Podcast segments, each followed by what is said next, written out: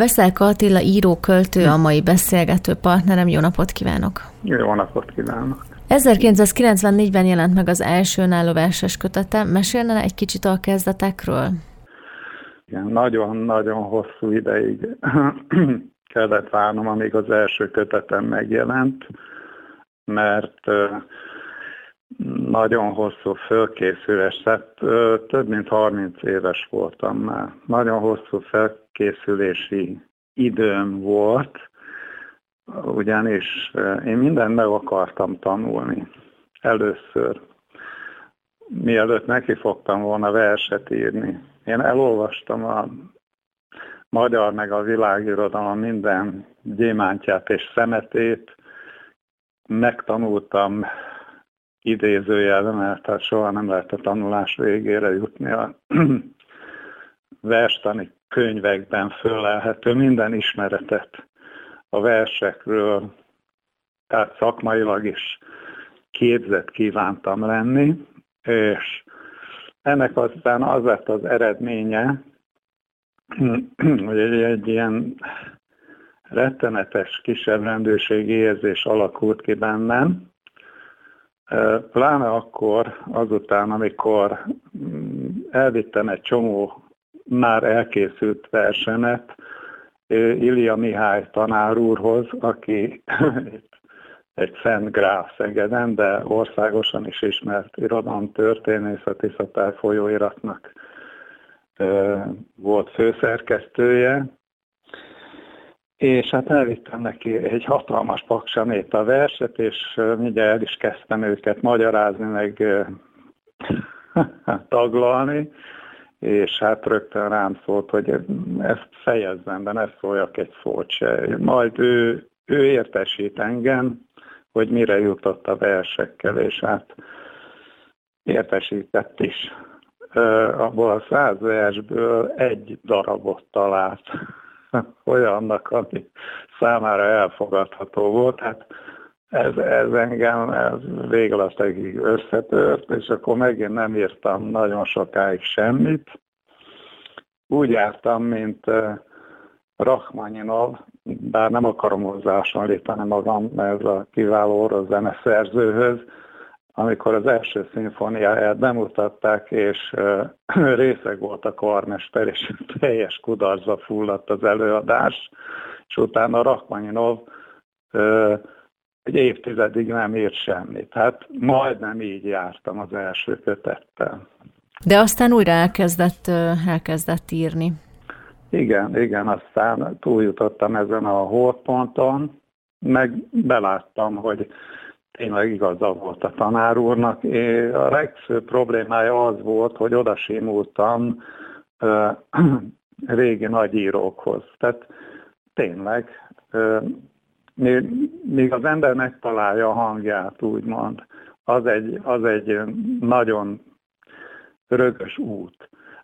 Nem mindenki pattan elő teljes fegyverzetében, Athénai fejéből művész, teljes vértezettel, mint például a zeneszerzőknél Chopin, aki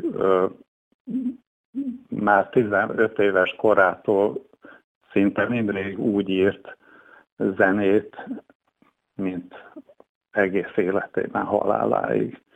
Tehát nekem meg kellett találnom a hangomat, és most már eljutottam odáig, úgy gondolom persze, az ember mindig kételkedik, és aki nem kételkedik, annak vége is van.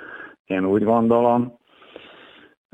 Úgy gondolom azért, hogy megtaláltam a hangomat, hogyha elolvasnak tőlem egy vagy két sort, akkor rögtön rá lehet ismerni, hogy ezt Veszelka Attila írta bár ez egy kicsit most nagyképűen hangzik.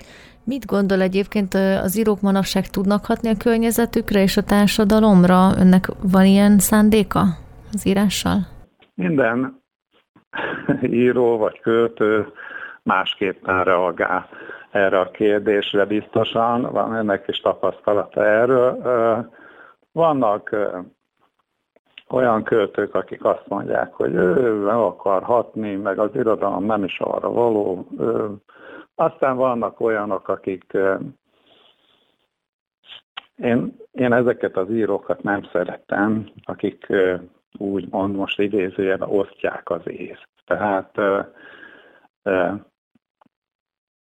most, most idézek egy, egy csapnivaló költőtől egy sort, amiből meg lehet érteni, hogy mire gondolok. Emberek, szépen kérlek bennetek, hogyha lehet, ne dobjatok el szemetet. Tiszta, rendes környezetben élhetünk csak egészségben. Na most mondtam egy sort ettől a költőtől, ugye ez túlzó, de vannak olyan költők, ugye, akik megmondják a tutit.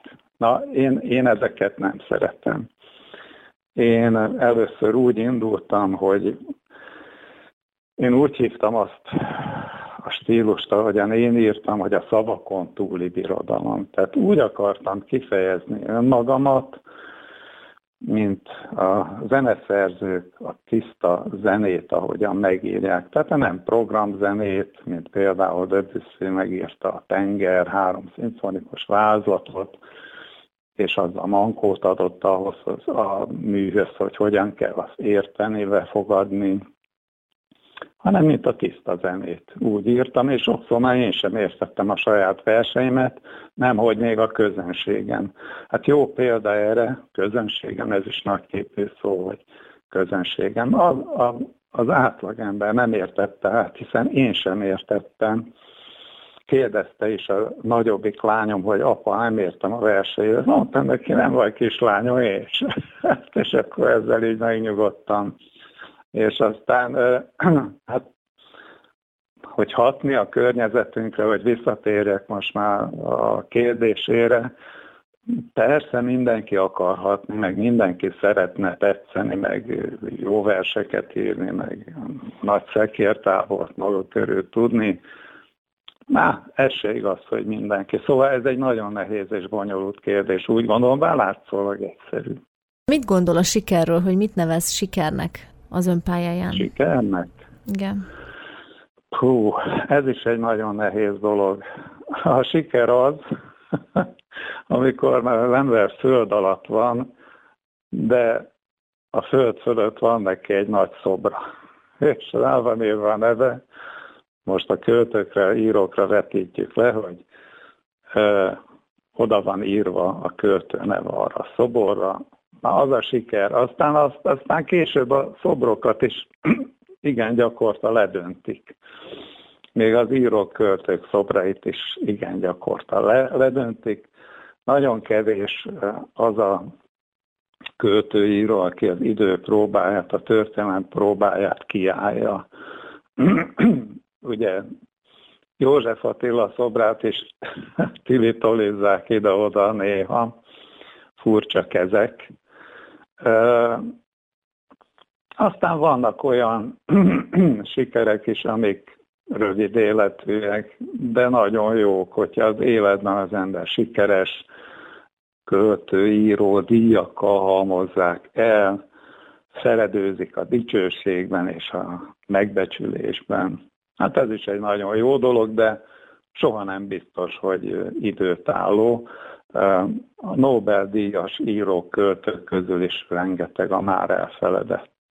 Sok különböző vélemény van ugye azzal kapcsolatban is, hogy lehet-e az írás tanulni, vagy egy ösztönös tehetség a döntő. Ugye ön mondta, hogy ön először tanult, és akkor utána kezdett el írni, aztán rájött, hogy mindez nem, nem is számít, mert hogy nem, szab, nem kell idomulni, vagy nem, nem, nem jó az idomulása. A mentora ezt mondta. Mit gondol erről?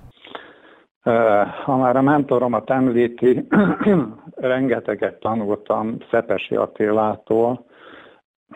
Életem egy nagy csodája, hogy mellé sodort az élet, és, és hogy a tanítványával fogadott az utódjává.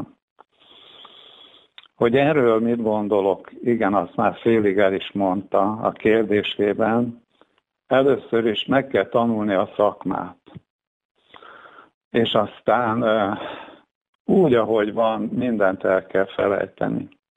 De ez megint idézőjeles dolog. Ez, ez az elfelejtés, ez olyan elfelejtés lesz, hogy az ott lent marad a tudatalattiban.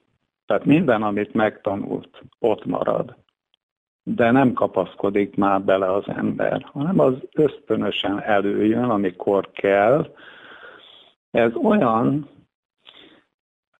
én 20 évig voltam sportrepülő. Nem régen hagytam abba az aktív repülést, és akkor volt jó már repülni, mikor elfelejtettem már mindent, amit a mechanikáról, a légerőkről tanultam, amit az autóvezetés, hogy az ember először görcsösen kapaszkodik a kormányra, meg nézi a műszerfalat, hogy 50 kilométeres sebesség az most mekkora, és hogyan kell tartani. Aztán a végén már nem néz semmit. A baj az, amikor közlekedési táblákat sem nézi már, a csehszabályokat sem tartja be. Igen. De ami a művészetben megengedett, az tilos mondjuk a repülésben, meg az autóvezetésben. Tehát valóban úgy gondolom, hogy el kell felejteni, amit megtanultunk, és az azért ott marad a háttérbe és dolgozik. A másik meg az, hogy úgy gondolom, hogy nem lehet megtanulni a költészetet. Sajnos van benne valami olyan megfoghatatlan, most nevezhetjük ezt ihletnek is, van, aki azt mondja, hogy a Jóisten vezeti a tollát, aztán vannak, akik azt mondják, hogy Mm, intuíció. Minden esetre ez egy olyan megmagyarázhatatlan dolog, de tényleg az, nem akarom elmisztifikálni, az olyan, hogy leülök az íróasztal elé, és csak nézek ki a fejemből. és aztán elindul. Elindul a folyamat. És tudom, hogy jó lesz. A verset akarok írni, tudom, hogy jönni fog. Tehát nem várok a lila ihletre. Az író ír, dolgozik, ugyanúgy, mint egy munkás ember, de ugyanúgy meg is kell, hogy tanulja a szakmát. Ha nem tanulja meg a szakmát, akkor nem fogja érteni a régi költőket, nem fogja a szépségüket megízlelni, hogy most tudja, hogy ez egy hexameter, vagy egy pentameter, vagy egy alkályoszi strófa, bla bla bla, most mondhatnám tovább, ezeket a szépségeket nem fedezi föl, mint ahogy az sem fedezi föl a szépségeket egy Bach műben, mondjuk egy fúgában, aki teljesen járatlan a zenében. Nem tudja, hogy most hol jelenik meg a fő téma újra, a dux, hol jelenik meg a melléktéma, a komesz, melyik szólamba, hanem csak úgy egy nagy masszaként hallgatja a zenét, vagy visszatért egy nagy masszaként olvassa a verset. Ön most egyébként dolgozik valamin? Decemberben jelent meg a költő, aki hülye verseket írt című könyvem, ez egy prózakötet. Mert mindig úgy csinálom, ilyen vetésforgószerűen, hogy írok egy verses kötetet általában, nem általában mindig így van. És az engem az engem lefáraszt, hogy ilyen jasz nyelvi legyek, zsigerel, sokszor el is szomorít, és utána meg írok egy vidám prózát. Érdekes, hogy ugye a próza, próza könyveim mindig vidámak lesznek. Ez is az, ez a költő, aki ilyen verseket írt. Ezen is én jókat nevettem, de akik eddig elolvasták, azok is.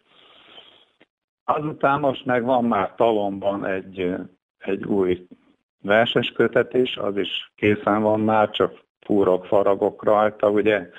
Ha elkészül valami, azt általában megtanultam jó eltenni legalább egy évre, és aztán újra elővenni, mert szinte teljesen másképpen látja az ember, mint ha nem is ő írta volna, és hát akkor jönnek elő azok a dolgok, amik nagyon fontosak egy írónak, a legfontosabb eszköze, ugye szokták mondani a radír, ami napjainkban a dilit billentyű, hogy tudjon kihúzni, radírozni, elhagyni, tömöríteni, aztán észreveszi sokszor mondjuk, hogyha prózát ír a stilisztikai hibákat a könyvben. Magyar tanár is vagyok, de bevallom őszintén, hogy gyakorta falhoz állít még most is a magyar helyesírás. Meggondolkodtat. Nehéz nyelv ez a magyar.